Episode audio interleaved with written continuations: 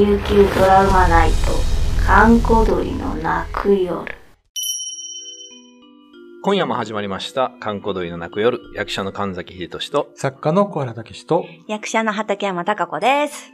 よろしくお願いしよます。ろしくお願いしますま、今週は、えー、畠山高子特集ということで。ああ、すごいなうん。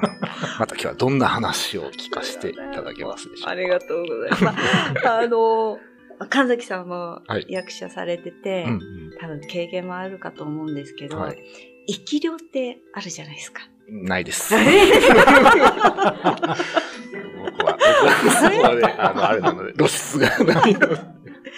でもよく聞きますよ。うねん。あ。の、ちょっと私も、まあ、いいくつか、その生き量の体験はあるんですけれども、おー多分、一番最初が、お家に来たんですよ。生き量さんが。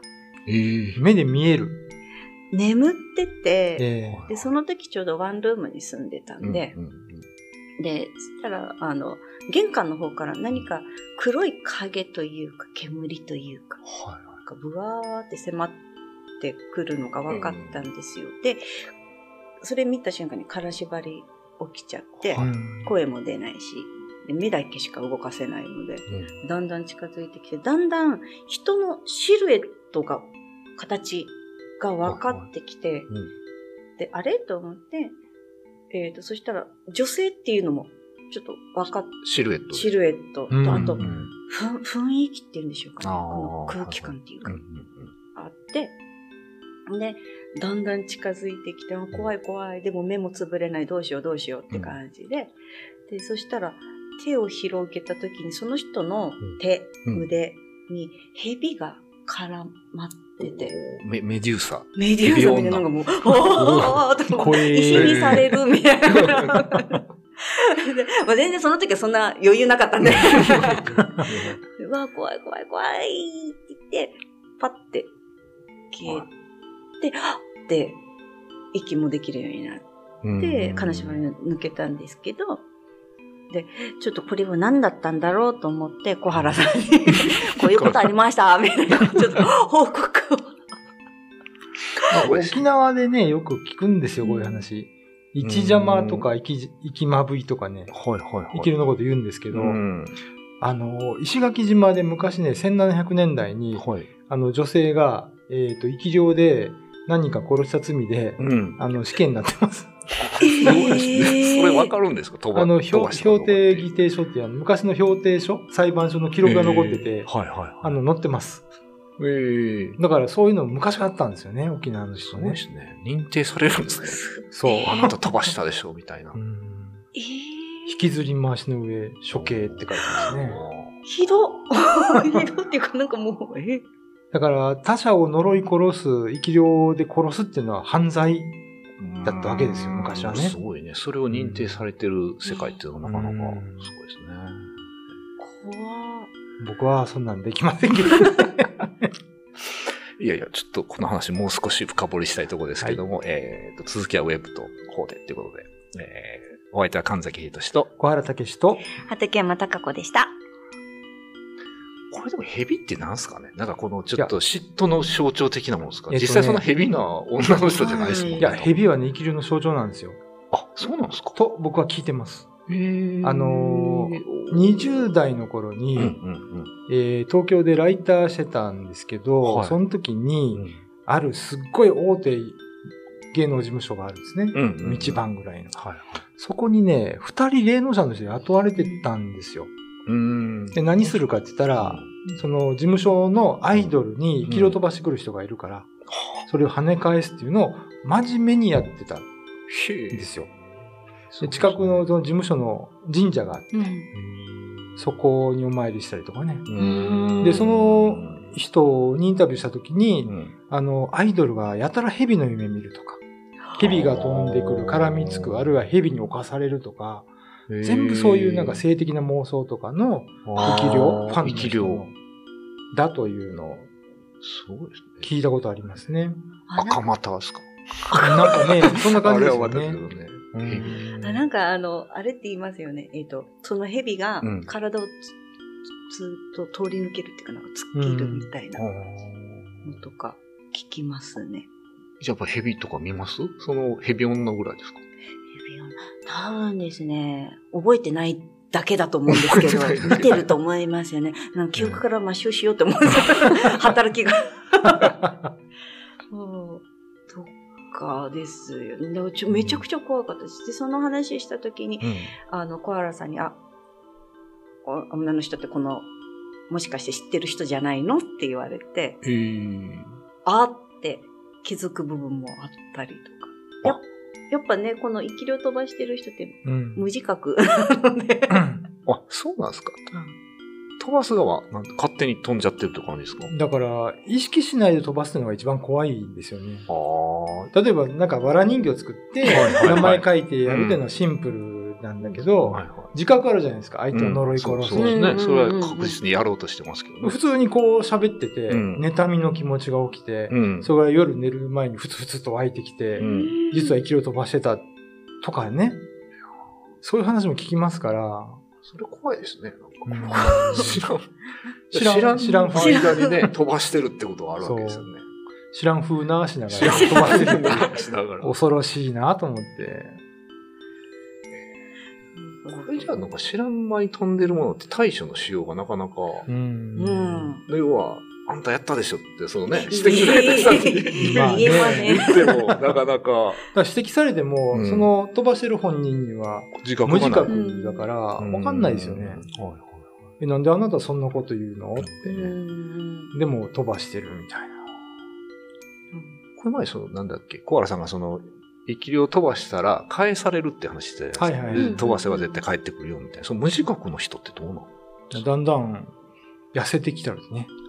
目の下にクマができてきたり、相手の人が。あ、飛ばした側が？うん。あじゃあダメージを受けてそうなるってことおそらくそうですよね。あの、知り合いでね、やっぱりうん飛ばしてる飛ばしてる人が、まあ、僕の別の知り合いの人が、この人から飛ばされてるって言ってたんで、はいはいはい。その人がやっぱり注目しちゃうじゃないですか、そういうこと言われたはいら。はいはいうん仮に A さんとしたら、A さんのこと、なんか半年ぐらい見てたら、うんすっごい急激に痩せてきて、女性でしたけどね。あでね、一回ね、あの、某放送局ですれ違ったんですよ。あ。はうんうんうん。で、まあ、知り合いだから挨拶するじゃないですか。は で、なんかね、寒気したんですよ、うーっと思って。そしたら、その人、ハイヒール履いてたんですけど、ハイヒールがポキンと折れて、そこで、おうわーって言って、うんあ、折れちゃったわ、とか言って。で、このハイヒールの折れたやつ、うん持って帰るでしょ？うん。窓の外にヒュンって捨てて、スタスタスタって歩いてたんですよ。えと思って。ちょっと怖かったですね、その時ね。これはあの人としてどうなのかねえ、人2階ですよ、それ。窓開いてたから、通路の。やばいですね。えまあ、今はね、健全にされてますけど。ああ、よかったです。うんよかったです。注意はしなかった。飛ばしてますよって。いや、そんな、あの、あなた鼻毛出てますよ、みたいな感覚で言えないですよ。絶対。なるほどね。証拠もないしね。うんまあそうですよね。うんでもやっぱあれかな、自分のなんかその念みたいなのが自分に返ってきてるんでしょうね、勝手に。おそらくねってことですよね。よくね、人を呪わば穴二つって言って、相手と自分と。ああ、よく言いますよね。呪ったものは呪われるみたういなんことなんでしょうね。うんで、その対処法ってどうしたんですか畑山その、ヘビ女は。ヘビ女がですね、まあ、本当にもうめちゃくちゃ20代ぐらいの話だったんで、うん。まあ、私は何もできず、うん。まあ、えっ、と、もう森うん塩とか、お酒とか、まあ、清水を作ってとかっていうふうにアドバイスをいただいたんですけど、また、あの、別の生き量の時は、ま 別の生き量もあるのね。たちょっとある方に相談して、うん。そしたら、この方ですよって、その特定までされて、私知らなかったんですけど、で、生き量もついてるって知らなかったんですけど、ああ、知らずに自覚なしってこと？で、えっ、と、え、これどうしたらいいんだろうと思って、うん。そしたらその方の対処法としては、うん。もう絶対私に飛ばしてきたんだったら、うん。あの、倍返しにしてやるよみたいな 感じで、えっと、なんか、針刺してるって言ってました。相手が。相手を思って針を刺してって言ってました。相手のし、で、じゃあその人はもう確実に飛ばしてるってこと？でしょうね。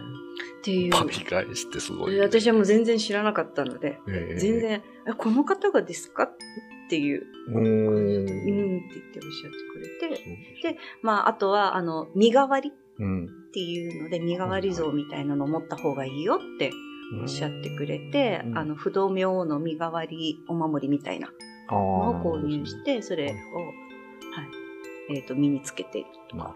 っていうふうに対処しましたね。それからはもう全然体調もふ、体調不良とか、うん。もうなく、うん、あ、き、あ、あの、不動明王さんが切ってくださってるんだって思って。は いこれはもう切るしかないんですよねうん。僕返してしまうとまたね、あれなんで、もううんこっちでも切っちゃうみたいなことぐらいなんですかね。ただこれってね、やっぱりなんか、まあ、信じる信じないに関わらず、うん。体調が悪くなることって人間あるでしょ？ああ、はい。普通にね。うんうん。で、その時に頭をよぎる人影とか顔とかが、たまにね、何の関係もないんだけど、今日調子悪いなと思って、ふって何年も会ってない人の顔が浮かんだりとかありません？そういうの。あります。そういうのは、やっぱり関係してるって、あの、知り合いのね、ユタのおばあちゃんがいるんですけどあ、、そうなんですか。そその人ね、あの、生き量を飛ばすことを仕事にしてたんですよ。どんな仕事せ先祖代々。ああ、なるほど。考えたら、昔ね、あの、チンベイっていうね、うん君に南に風って書くんですけど、ノロさんがいて、はいはい。そのノロさんはう、んえー中山、北山、南山で、こう沖縄がね、うん三つの国に分かれて戦ってる時に、うん。兵士たちの後ろで、相手の兵士に念を送ってたわけですよ。あ、なるほどね。呪術、呪術改正ですね。そう、呪術廻戦 の走りみたいなこことをやってるのはチンベイっていうノロさんなんですけど、だから、野呂さんとかユタさんの目的っていうのは自分たちの集落を守る、うんあるいは自分たちの王様を守るということですから、はいはい。まあそういうこともされてたんでしょうね。なるほどね。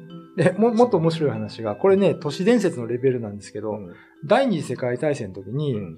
えー、首里城の奥にはい。沖縄のユタさんが何人か集められて、はい。はいマッカーサー死ぬように、マッカーサーの写真を掲げて、念を送ったっていうのがあるんですよ。でこれね、あの、なんかその、都市伝説の一つかなと思ってたら、はい。思ってたら、うんうんえーと、実は、奄美で同じような話があって、奄美のね、あのーなんか、ご神木の木があったんですよ。はいはいはい。それを米軍が占領してる時に倒したんですね。あらら。ブルドーザーで。うんそしたら、集落の人は怒るじゃないですか。うんで、集落の野呂さんとかが集まって、マッカサ死ね、マッカサ死ねって、で、マッカサ死んだんですよ、本当に。おまかせ死んだんですか？え1年後ぐらい。そしたら、本当にその集落の人は、ええあ、あれは、あの、そうやって殺した。そして、その、親睦にいた、キジムな、検問って言いますけど、はいはい。それが殺してくれたんだということを信じてるっていうのを、鹿児島県資料かなんかで読んだことあります。そう、資料に残ってるんですね。残ってますね。はいす。ごいね。マッカーサーを殺した。沖縄首里城の後ろでは死ななかったんですね、多分ちょっと弱かったので。ね。ちょっともしれない。ちょっと遠かったっていうところですか。